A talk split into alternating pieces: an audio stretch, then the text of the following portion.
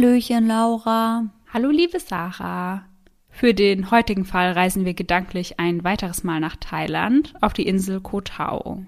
Elise Dalemagne stammt aus Brüssel in Belgien, ist 30 Jahre alt und reist bereits seit zwei Jahren durch Asien, Australien und Neuseeland. Am 19. April 2017 betritt sie auf Koh Phangan die Fähre nach Chumpon. Ihr Ziel? Bangkok. Es soll zurück nach Hause gehen. Doch ohne erkennbaren Grund verlässt die junge Frau die Fähre auf Koh Tao und das ohne ihr Reisegepäck. Acht Tage später wird Elise tot im Dschungel geborgen. Über die Umstände ihres Todes sind sich die Familienangehörigen und die thailändische Polizei absolut nicht einig.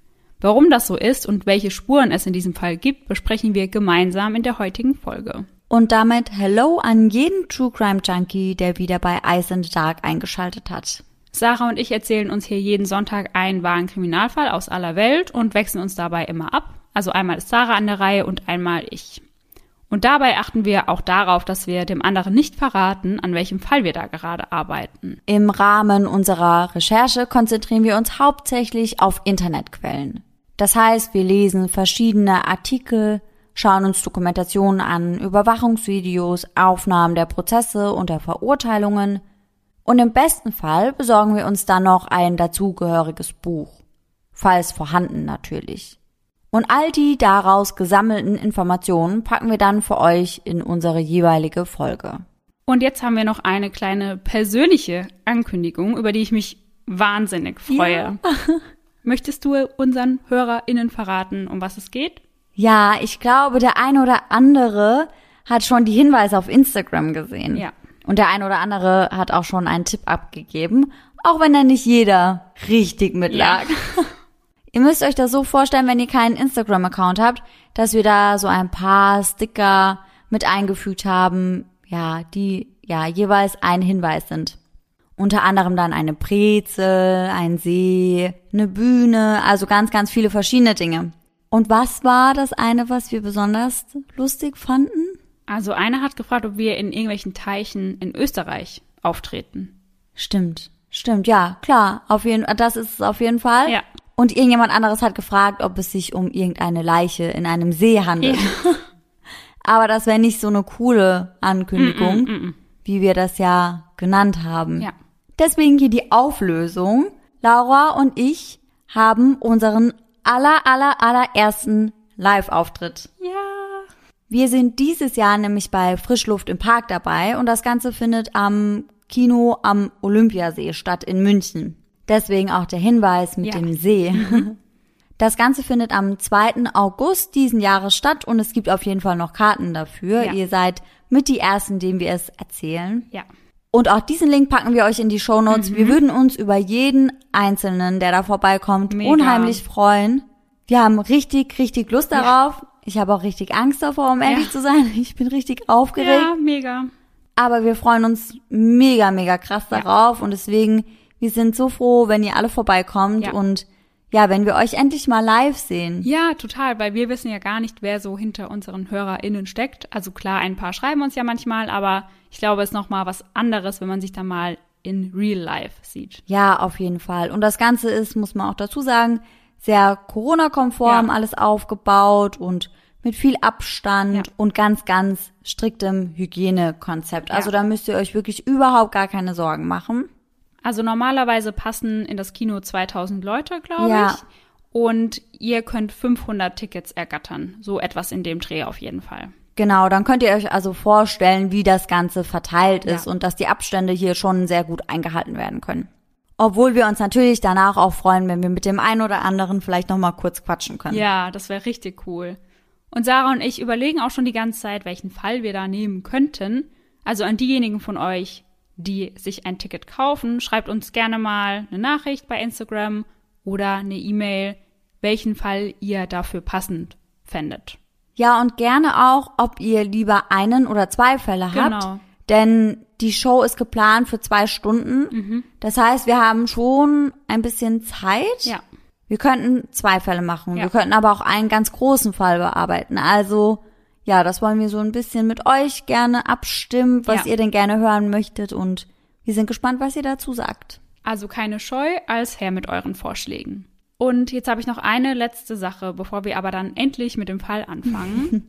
Und zwar habe ich heute mal wieder eine Triggerwarnung, denn in der heutigen Folge sprechen wir über das Thema Suizid und auch über Vergewaltigung. Also falls euch das triggert, setzt diese Folge auf jeden Fall aus.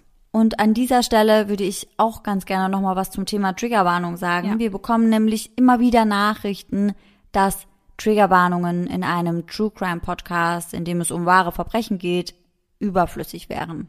Laura und ich sind da ganz anderer Meinung, denn es gibt eben gewisse Themen, die eine Person mehr triggern können als ja andere ja. Themen einfach. Und wenn das Thema Vergewaltigung zum Beispiel ja ein Trigger für einen Hörer oder eine Hörerin ist, ja. dann möchten wir da gerne vorab warnen. Ja. Und deswegen werden wir das auch beibehalten und ja, weiterhin so machen, wie wir es aktuell machen. Und jetzt legen wir los. Der ein oder andere von euch erinnert sich vielleicht, dass wir vor einiger Zeit, genauer gesagt in Folge 34, schon einmal einen Fall behandelt haben, der sich auf Kotau zugetragen hat. In dieser Folge ging es um den Doppelmord an den britischen Backpackern David Miller und Hannah Witheridge aus dem Jahr 2014. Falls ihr den Fall also noch nicht gehört habt, dann hört gerne mal in die Folge rein.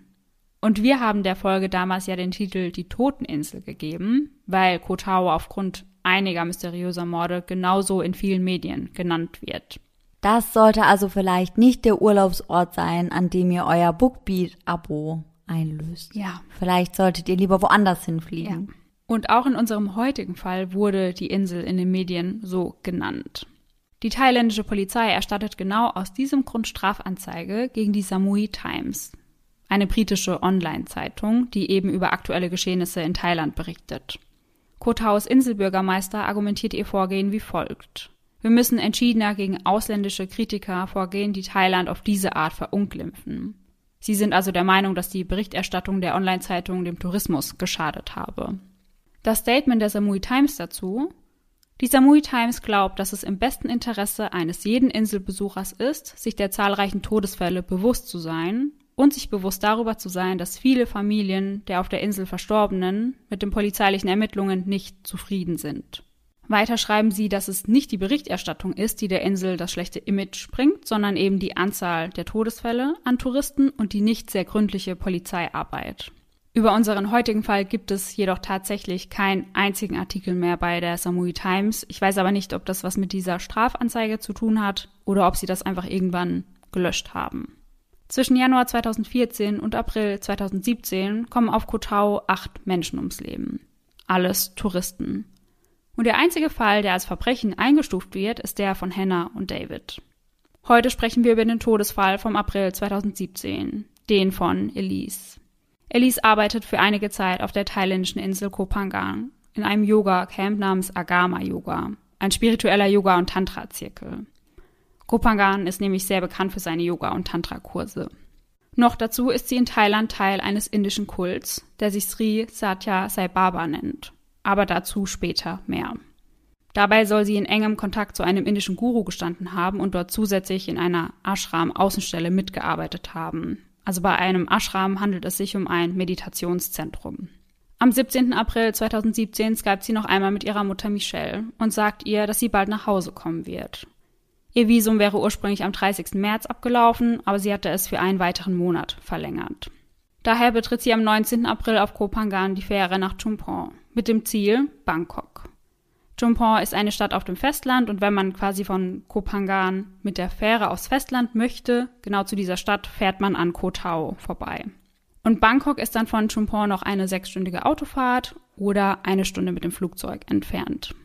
Anders als geplant verlässt Elise dann bereits in Koh Tao ohne ihr Reisegepäck die Fähre. Gleich nach ihrer Ankunft auf der kleinen Insel checkt Elise bei dem Triple B Bungalows ein, die sich nur fünf Minuten Fußweg vom Hafen entfernt befinden. Dort bucht sie zwei Nächte in einem Bambusbungalow für 450 Baht. Das sind unter 12 Euro. Und wie das bei so gut wie allen Unterkünften üblich ist, soll sich Elise beim Check-in mit ihrem Namen und ihrer Passnummer in eine Liste eintragen. Sie macht das dann auch, also schreibt ihren Vor- Nachnamen in eine Liste mit dem Anreisedatum 19. April.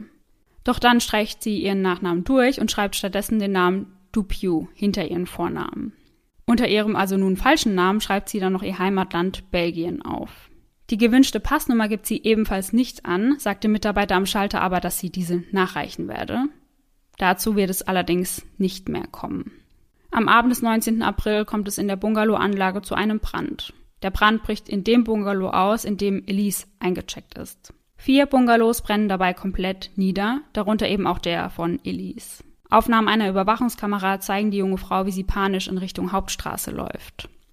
Der Besitzer des Triple B, der ebenfalls Belgier ist, gibt später an, dass der Brand wohl durch eine Kerze ausgebrochen sein soll. Er selbst und seine Frau waren zu diesem Zeitpunkt aber nicht vor Ort, haben Elise also auch nie persönlich kennengelernt. Nach dem Brand macht sich die junge Frau auf zum Poseidon Resort, welches sich auf der anderen Seite der Insel befindet. Dort checkt sie ein und bucht direkt ein Ticket nach Bangkok. Und jetzt wird es sehr seltsam. Denn nun gibt es zwei komplett unterschiedliche Aussagen zum Auffinden ihres leblosen Körpers am 27. April. Einige Anwohner sollen alarmiert gewesen sein, weil sie einen Varan immer und immer wieder in den Dschungel haben laufen sehen. Und weißt du, was das ist, Sarah? Ich habe dich eben schon so kritisch angeschaut, ja. weil ich gerne eine Erklärung von mhm. dir haben wollte. Also nein, ich weiß nicht, was das ist. Okay, dann habe ich eine Erklärung parat. Warane sind Schuppenkriechtiere, die vor allem mhm. in tropischen und subtropischen Gebieten ah, vorkommen. Ja. Also besonders Australien und Asien. Die sind schon ein bisschen größer, ne? Also ja. Also die sind gar nicht so mhm. klein. Also das sind große Echsen mit spitz zulaufendem Kopf und einem langen Schwanz. Mhm. Und die Tiere werden teilweise bis zu zweieinhalb Meter lang. Ach krass. Ja. So groß hätte mhm. ich sie gar nicht eingeschätzt. Ich hätte jetzt mal so mit anderthalb ja. Metern geschätzt. Also sie sind schon ziemlich groß. Mhm. Sie gehen also nachschauen, zu was der Varan immer und immer wieder zurückkehrt. Und dann entdecken sie den leblosen Körper einer Frau, der zum Teil schon von Tieren mhm. angefressen worden ist. Mhm. Ja. Oh, ich hab's mir schon gedacht. Gefunden wird der Körper bei einigen Felsen hinter dem Tenode Family Bay Resort, nur zweieinhalb Kilometer vom Poseidon Resort entfernt. Mhm. Und bei dem leblosen Körper handelt es sich, wie ihr es wahrscheinlich schon vermutet habt, um die 30-jährige Elise. Laut dieser Aussage sei sie zusätzlich mit baumwollähnlichen Stoffen umwickelt gewesen. Doch laut der Polizei ist das alles ganz anders abgelaufen. Denn sie sagen, Elise sei an einem Baum gefunden worden, an welchem sie sich mit einer Nylonschnur erhängt haben soll. Okay, das ist natürlich etwas komplett anderes. Ja.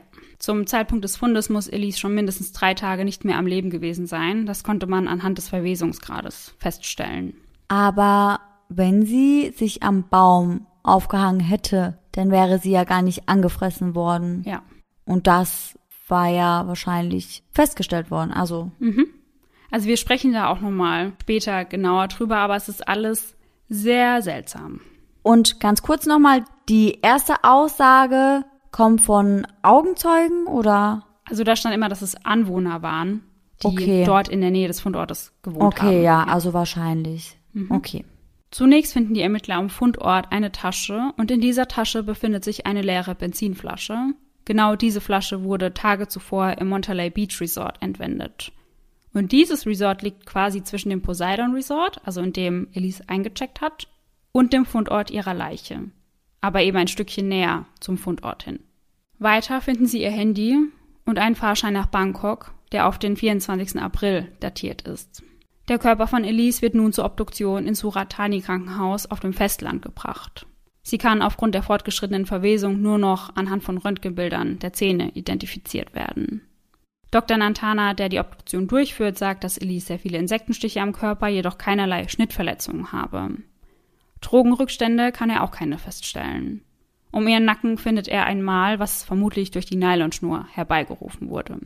Weiter hat Elise einige blaue Flecken am Kopf, von denen jedoch keiner tödlich war.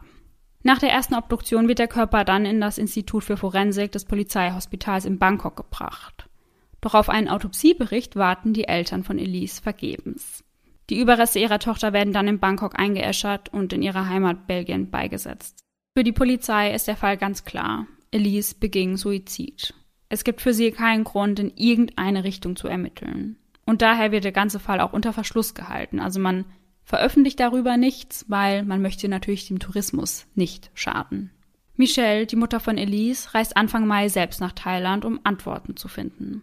Denn sie glaubt nicht an die Suizidtheorie der Polizei. Ihre Meinung dazu? Elise war ein lebensfroher Mensch. Sie wollte nach Hause hatte noch am 21. April ein Ticket im Poseidon Resort in der Tanout Bay für den 24. April nach Bangkok gekauft. Mhm. Mhm. In Thailand angekommen, begibt sie sich auf die Suche nach dem Gepäck von Elise. Und sie wird fündig. Die große und schwere Reisetasche kann mit Hilfe des Fähranbieters in Chumpon ausfindig gemacht werden. Und dieser schickt der Familie die Tasche dann kostenlos nach Kopangan. Und auch hier wieder eine gegenteilige Aussage der Polizei. Gegenüber der Bangkok Post sagt ein Polizeisprecher, dass ihr Gepäck nie in Chumpon gefunden worden sei. Am 2. Mai bekommt Michelle von der thailändischen Polizei ein Foto vorgelegt. Darauf zu sehen eine Frau mit langen braunen Haaren, die an einem Baum hängt. Doch aufgrund des Verwesungsgrades kann Michelle die Frau auf dem Bild nicht identifizieren. Noch dazu wird ihr mitgeteilt, dass das Handy von Elise verschwunden sei. Laut der Polizei ist es vermutlich bei dem Brand am 19. April vernichtet worden. Aber ihr erinnert euch vielleicht, weil Sarah schaut auch gerade ganz kritisch, dass das Handy ja gefunden wurde. Ja. Ein Rettungssanitäter, der am 27. April mit am Fundort war, gab an, dass das Handy zwischen den Felsen gefunden worden ist. Dabei sei auch noch eine Whiskyflasche gewesen. Also er ist sich ganz, ganz sicher, dass das das Handy von Elise war. Ja, ja, und das sicherlich nicht ohne Grund. Ja. Polizeiexperten aus Deutschland finden die Aussage, dass das Handy verschwunden sei, höchst alarmierend. Mhm. Schließlich sei das Handy ein Hauptbeweisstück, was vermutlich viele Antworten hätte liefern können. Auf ein Ermittlungsprotokoll der Polizei wartet die Familie ebenfalls vergebens.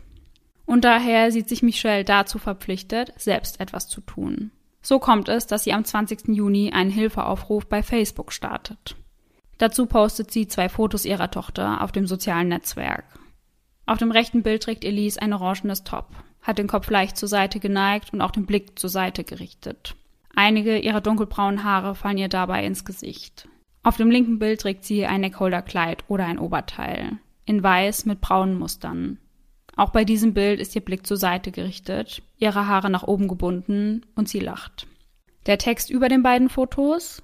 Was ist mit Elise passiert? Sie ist zwischen dem 19. April und 27. April auf Koh Tao gestorben. Danke an alle, die uns Informationen geben können. Erst durch Michelles Hilferuf wird überhaupt über den Tod ihrer Tochter berichtet.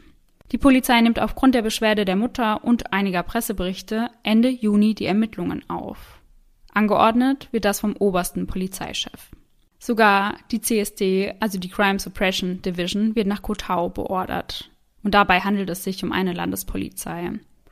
Sie sollen nun nach Spuren suchen, Zeugen befragen und sich alle Aufnahmen der Überwachungskameras der Insel ansehen. Michelle setzt alle Hoffnungen in die Auswertung der Videos. Denn sie vermutet, dass jemand Elise gefolgt sein könnte. Das würde erklären, warum sie unter einem falschen Namen im Triple B eingecheckt hat oder warum sie die Fähre überhaupt bereits auf Kotau verlassen hat. Der Polizeichef macht klar, dass sie mit den Ermittlungen Zweifel aus dem Weg räumen wollen. Die Spezialeinheiten unserer Polizei sowie der Crime Suppression Division aus Bangkok wollen alle Zweifel ausräumen, die öffentlich gehandelt werden. Und ich finde, hier wird schon ganz klar, dass es ihnen eben um das Image der Insel geht und nicht um die Aufklärung von Elise Tod. Ja, sie gehen nicht so offen an die Ermittlungen ran. Ja, mhm. also ihrer Meinung nach ist das Ergebnis beziehungsweise ja doch das Ergebnis der Ermittlungen ja schon fest. Ja. Also das steht schon fest und sie möchten eben nur noch die entsprechenden Beweise dafür finden beziehungsweise die Hinweise, die es gibt, die dagegen sprechen, ja, ja entkräften. Ja, genau. Als sie die Überwachungskameras auswerten, werden sie auch tatsächlich fündig. Die Ermittler zeigen Michelle eine Aufnahme, welche vom 21. April gegen 3 Uhr stammt und eine Frau zeigt, die gerade einen Pfad außerhalb des Poseidon Resorts entlang geht. Das Bild ist schwarz-weiß und man sieht die Frau nur von hinten. Zu erkennen ist, dass sie einen Rucksack trägt. Während die Polizei glaubt, Elise auf den Aufnahmen zu sehen, ist Michelle ganz anderer Meinung. Sie sagt, meine Tochter hat lange dunkelbraune Haare. Sie war schlanker und hatte einen anderen Gang. Und zum Rucksack, den die Frau trägt, sagt sie, das ist nicht der Rucksack, den wir später von der Polizei auf Kotau ausgehändigt bekommen haben. Die CSD reist auch nach Kopangan, um nach dem Guru zu suchen, über den wir schon zu Beginn gesprochen haben. Außerdem sollen sie auch nach ihrem Handy suchen. Doch bleiben wir erst einmal bei dem indischen Guru, der eigentlich aus Deutschland stammt und Andreas heißt. Als die Ermittler bei dem Kult aufschlagen, treffen sie dort nur zwei indische Mitglieder an. Sie sagen der Polizei, dass Andreas Thailand schon vor zwei Monaten verlassen habe und sich nun in Sri Lanka oder Indien aufhalten würde. Ob und wann er zurückkommen würde, wüssten sie selber nicht. Gegenüber britischen Reportern äußert sich Andreas jedoch. Er habe Elise nur flüchtig gekannt. Bei ihrem letzten Besuch bei ihnen sei sie sehr verschlossen gewesen und habe kaum geredet. Wörtlich sagt er, sie hat sich darauf vorbereitet, nach Hause zu gehen. Und ich habe mich darauf vorbereitet, dass mein Visum abläuft und ich die Insel verlassen muss. Deshalb haben wir in dieser Zeit nicht miteinander geredet. Doch dann sagt er auch, dass sie auf ihn glücklich und zufrieden gewirkt habe. Sie hätte angekündigt, in Belgien ein wenig Geld verdienen zu wollen, nur um wieder zurückzukehren. Und an dieser Stelle sprechen wir jetzt einmal darüber, um was für einen Kult es sich dabei genau handelt. Wie bereits erwähnt, nennen sie sich Sri Satya Sai Baba Organisation.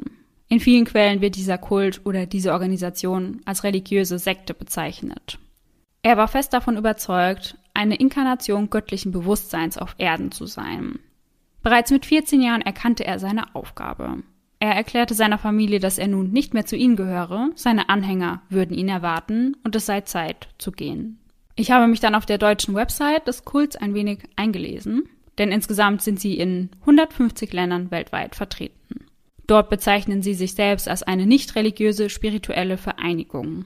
Ihr Ziel sei es, ihre Mitglieder zu unterstützen, sich ihrer innewohnenden Göttlichkeit bewusst zu werden und ihr Leben nach den fünf menschlichen Werten Wahrheit, rechtes Handeln, Friede, Liebe und Gewaltlosigkeit auszurichten. Auf der Website findet man auch einige Verhaltensregeln, das sogenannte Neun-Punkte-Programm. Dieses Programm soll festhalten, wie die Anhänger ihre spirituellen Ziele erreichen können und die werde ich euch an der Stelle jetzt einmal kurz vorlesen. Erstens, täglich meditieren und beten. Zweitens, einmal in der Woche mit Familienmitgliedern singen und beten. Drittens, Teilnahme an den Erziehungsprogrammen, wie sie von der Organisation für Kinder durchgeführt werden. Viertens, mindestens einmal im Monat Teilnahme an den von der Organisation veranstalteten devotionalen Programmen. Fünftens, Teilnahme am Dienst für die Gemeinschaft und anderen Programmen der Organisation. Sechstens, regelmäßiges Studium der Sei-Literatur. Siebtens, die Prinzipien zur Einschränkung von Wünschen leben und die dadurch erzielten Ersparnisse für den Dienst am Menschen verwenden. Achtens, sanft und liebevoll mit allen sprechen. Neuntens, es vermeiden, schlecht über andere zu sprechen, vor allem in deren Abwesenheit. Und diese Verhaltensregeln bilden eben die Grundlage der Mitgliedschaft. Und direkt darunter finden sich zehn weitere Weisungen. Erstens, betrachtet das Land, in dem ihr geboren wurdet, als heilig. Liebt euer Heimatland, ohne die anderen Länder zu kritisieren oder herabzusetzen. Nicht einmal in euren Gedanken oder Träumen sollt ihr daran denken, eurem Land Schaden zuzufügen. Zweitens, achtet alle Religionen gleich. Drittens, erkennt die Gemeinschaft der Menschen. Seht in allen eure Brüder, liebt alle. Viertens, haltet euer Haus und die Umgebung sauber, denn dieses dient der Hygiene und Gesundheit und wird euch helfen. Fünftens, seid wohltätig, aber unterstützt Bettler nicht, indem ihr ihnen Geld gebt, sondern bietet ihnen Nahrung, Kleidung, Obdach und helft ihnen auf andere Weise. In Klammern, leistet Faulheit keinen Vorschub. Sechstens, bestecht niemals und lasst euch niemals bestechen. In Klammern, erliegt niemals der Korruption. Siebtens, zügelt Neid und Eifersucht. Erweitert euren Horizont. Behandelt alle gleich, ungeachtet ihrer Kaste oder ihres Glaubens. Achtens, versucht so viel wie möglich selbst zu tun. Ihr mögt wohlhabend sein und Bedienstete haben. Diese können zwar helfen, aber Dienst für die Gemeinschaft muss persönlich getan werden, von euch selbst. Neuntens, empfindet und entwickelt Liebe zu Gott und Furcht vor der Sünde. Verabscheut die Sünde. Zehntens, verstoßt nie gegen die Gesetze eures Landes. Haltet sie genau ein, sowohl in Worten als auch in Gedanken. Seid vorbildliche Staatsbürger. Generell soll es bei diesem Kult also um die Einheit aller Religionen gehen. Doch natürlich gibt es daran auch sehr viel Kritik und es wurde häufiger von Sexualdelikten von ehemaligen Anhängern berichtet. Männer seien vom Guru häufig an den Geschlechtsteilen berührt worden, was angeblich der spirituellen Reinigung dienen würde. 2011 stirbt der Anführer des Kults mit 85 Jahren an Herz- und Lungenversagen. Daraufhin wird eine viertägige Staatstrauer der Landesregierung des Bundesstaates Andhra Pradesh ausgerufen. Das Vermögen des Kults wird übrigens auf rund 7 Milliarden Euro geschätzt. Und in Indien betreiben sie Krankenhäuser, Schulen und auch Unis. Nun aber zurück zu den Ermittlungen im Fall von Elise. Michelle bleibt immer noch dabei, dass sie nie einen Obduktionsbericht erhalten habe. Über das Obduktionsergebnis habe sie in einem Artikel der Bangkok Post erfahren. Als Todesursache steht dort Tod durch Ersticken nach Strangulierung mit Nylonseil. Doch auch diesmal ist die Polizei wieder anderer Meinung, denn laut ihnen habe Michelle den Obduktionsbericht bereits am 16. Juni über die belgische Botschaft übergeben bekommen. Und mittlerweile gibt es sogar Gerüchte, dass niemals eine Obduktion stattgefunden hat. Der stellvertretende Polizeichef weist diese Behauptung zurück. Die Akte sei lediglich aufgrund einer falschen Buchstabierung des Namens vorübergehend verlegt worden. Währenddessen stellt sich Michelle natürlich die Frage, warum sie den Bericht nie bekommen hat und auch sonst keine Informationen darüber erhalten hat. Dass Elise sich selbst das Leben genommen haben soll, kann und will ihre Mutter nicht glauben. Sie sagt, ich kenne meine Tochter und mir wäre etwas aufgefallen. Sie hätte mir etwas gesagt. Mittlerweile ist es Juli. Über Kotau und Kopangan kreisen Helikopter, um aus der Luft nach Spuren zu suchen. Im selben Monat schaltet die Familie von Elise das Auswärtige Amt in Belgien sowie die eigene föderale Polizei ein. Das Vertrauen in die thailändische Polizei haben sie längst verloren. Aus diesem Grund lehnen sie es auch ab, mit der Tourist Police zusammenzuarbeiten. Doch es hilft alles nichts. Es scheint keine Beweise für Fremdverschulden zu geben.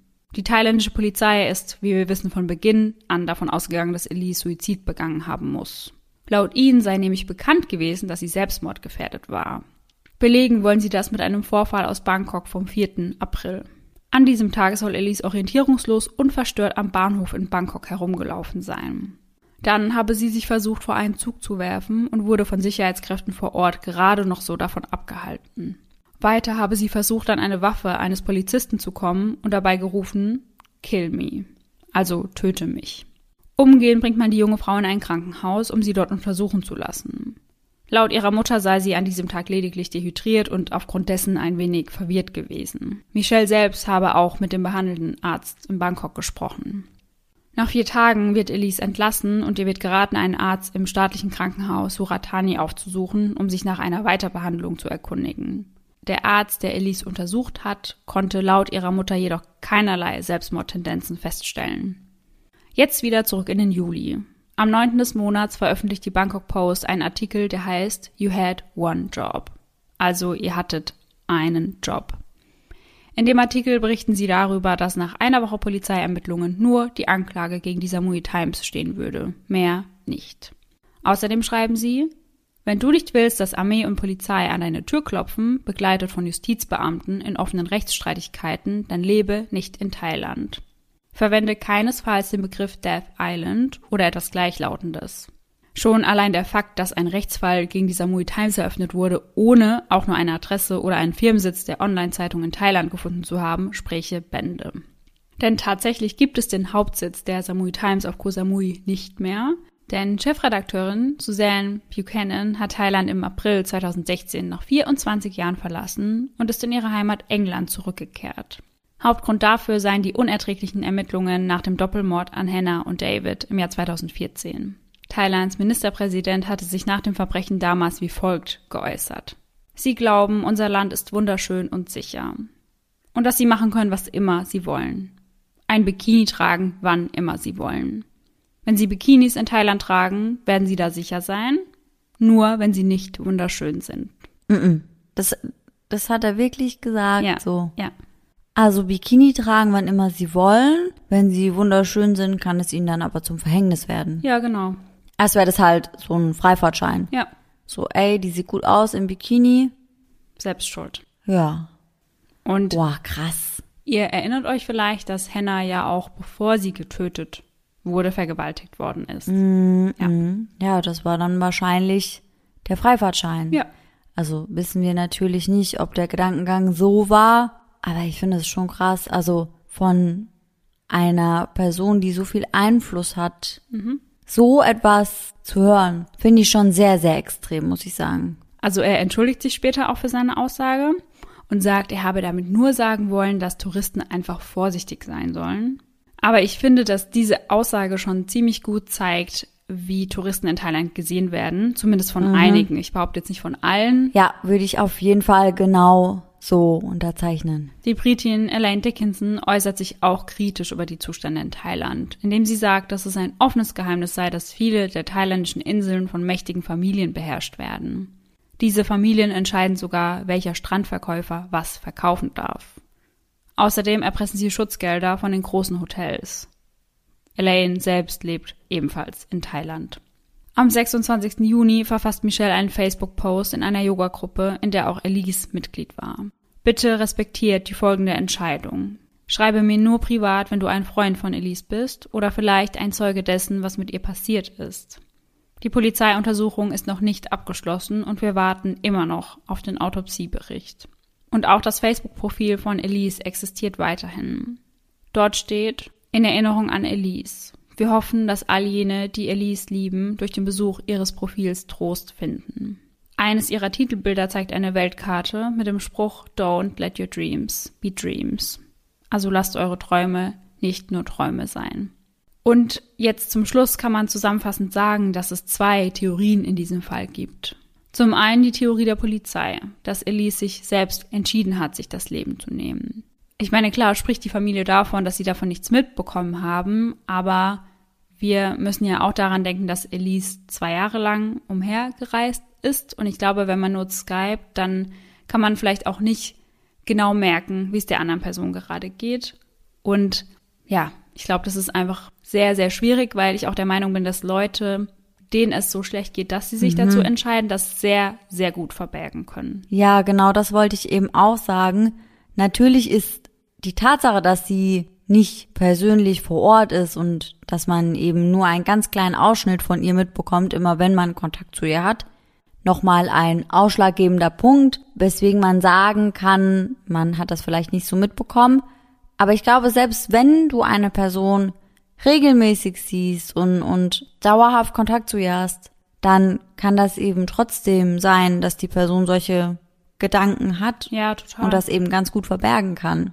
Also es gibt wahrscheinlich schon Leute, die da auch ganz offen drüber sprechen, aber ich glaube, es gibt ganz viele, die das einfach, ja, sehr gut verstecken können, weil sie vielleicht ja. ihren Angehörigen auch keine Sorgen machen wollen. Ja, glaube ich auch. Und wenn man sich auf die Angehörigen oder auf die Freunde, die Familie, auf die Bekannten, eben auf die Person außenrum jetzt mal konzentriert, dann glaube ich, ist es auch ganz oft so, dass die das gar nicht wahrhaben wollen. Ja. Ich glaube, ganz oft ist es dann auch einfach so, dass man sich denkt, so schlimm wird es nicht sein.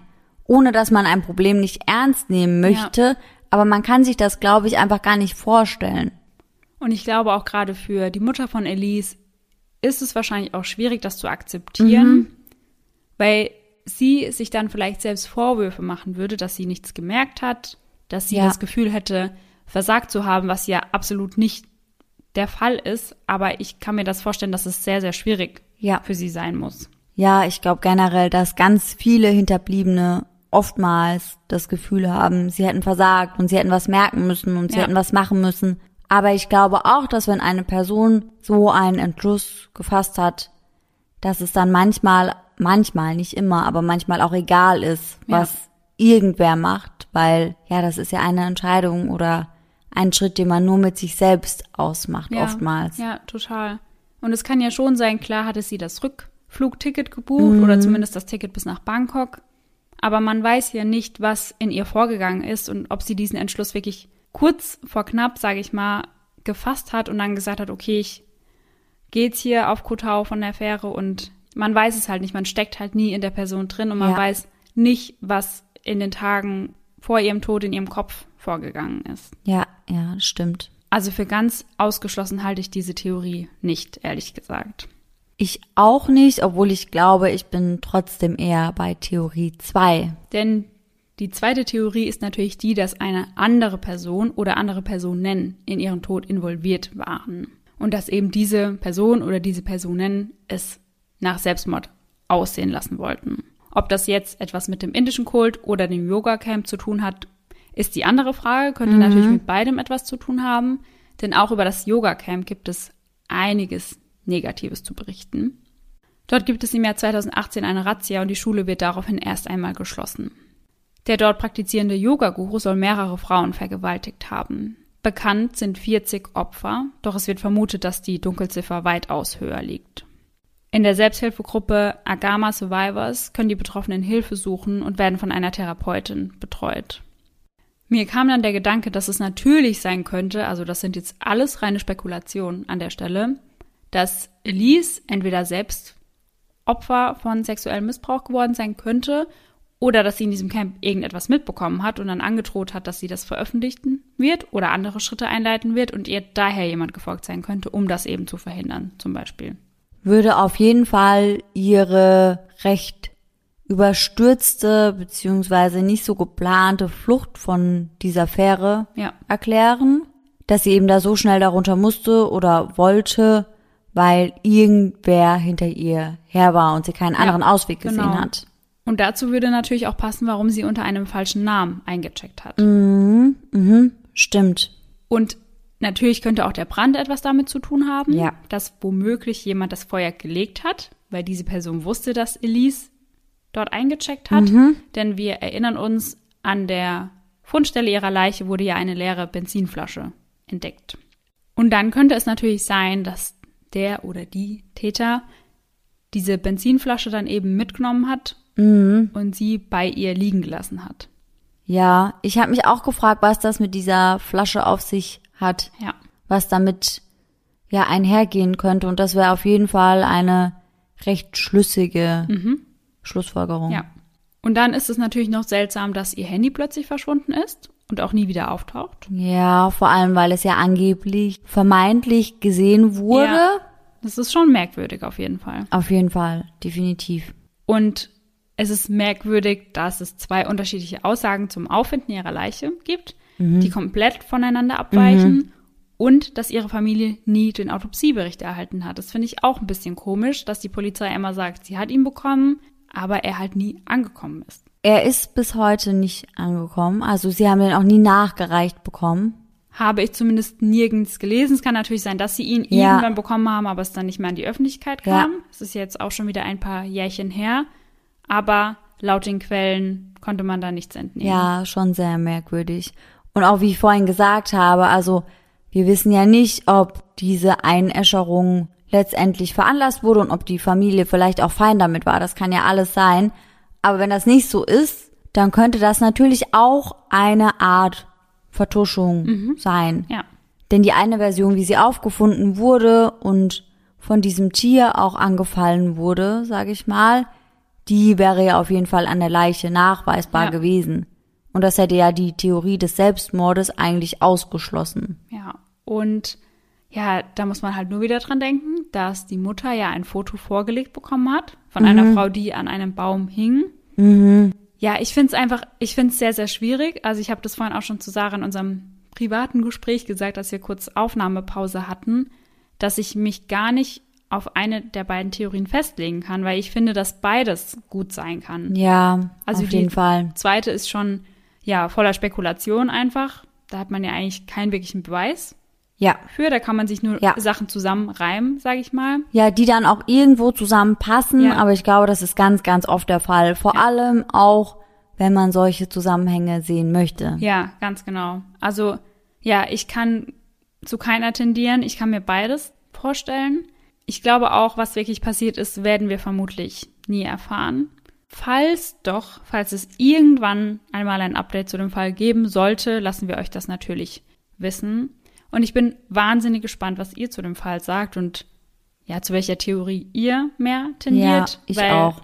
Ich bin komplett zwiegespalten. Ich weiß es einfach nicht. Es kann einfach beides sein. Ja, es kann auf jeden Fall beides sein. Ich bin nur mittlerweile bei Kotau einfach etwas skeptisch geworden. Ich glaube, Korruption wird dort schon sehr, sehr groß geschrieben. Ja. Und ja, mich würde es einfach nicht wundern, wenn etwas vertuscht werden würde. Ja, absolut. Aber ob es in diesem Fall eben so war, das können wir natürlich überhaupt nicht sagen. Ja. Und ja, dann sind wir am Ende des heutigen Falls angekommen. Wir sind wahnsinnig gespannt auf eure Nachrichten, wie immer. Heute aber ganz besonders. Und schaut dann auf jeden Fall auch noch bei uns in den Shownotes vorbei. Wie gesagt, da findet ihr den Link zu den Tickets zu unserem Live-Auftritt am 2. August. Und auch nochmal den Rabattcode für Bookbeat. Und jetzt an der Stelle nochmal etwas von uns beiden zu unserer Folge. Wir haben ja jetzt schon unser Intro ein bisschen angepasst und auch schon das ein oder andere Feedback dazu erhalten. Wir sind gerade dabei, uns zu überlegen, was man denn an das Ende packen könnte.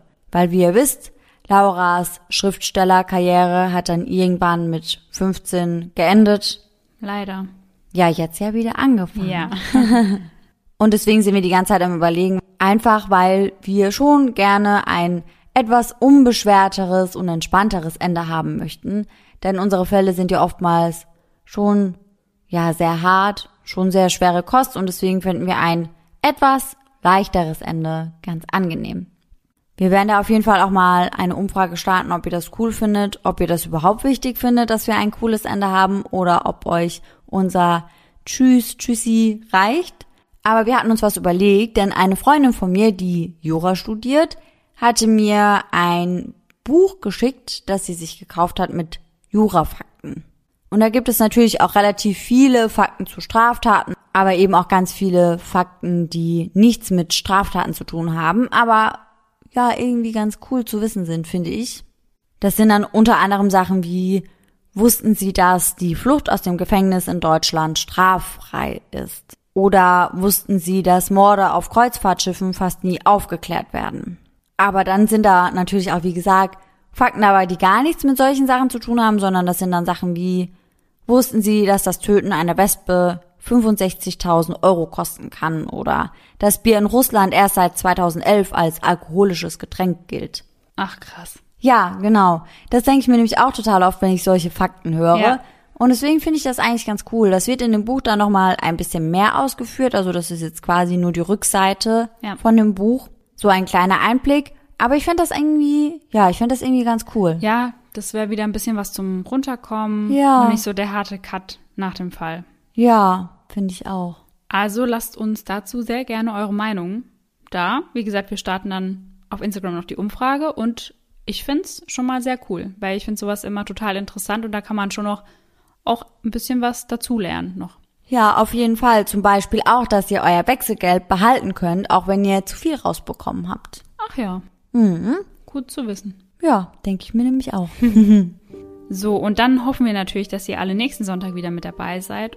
Und wir hoffen diesmal auch, dass ganz viele von euch am 2. August in München mit dabei sind. Und bis dahin, schöne Träume. Bis dann. Tschüss! Tschüssi.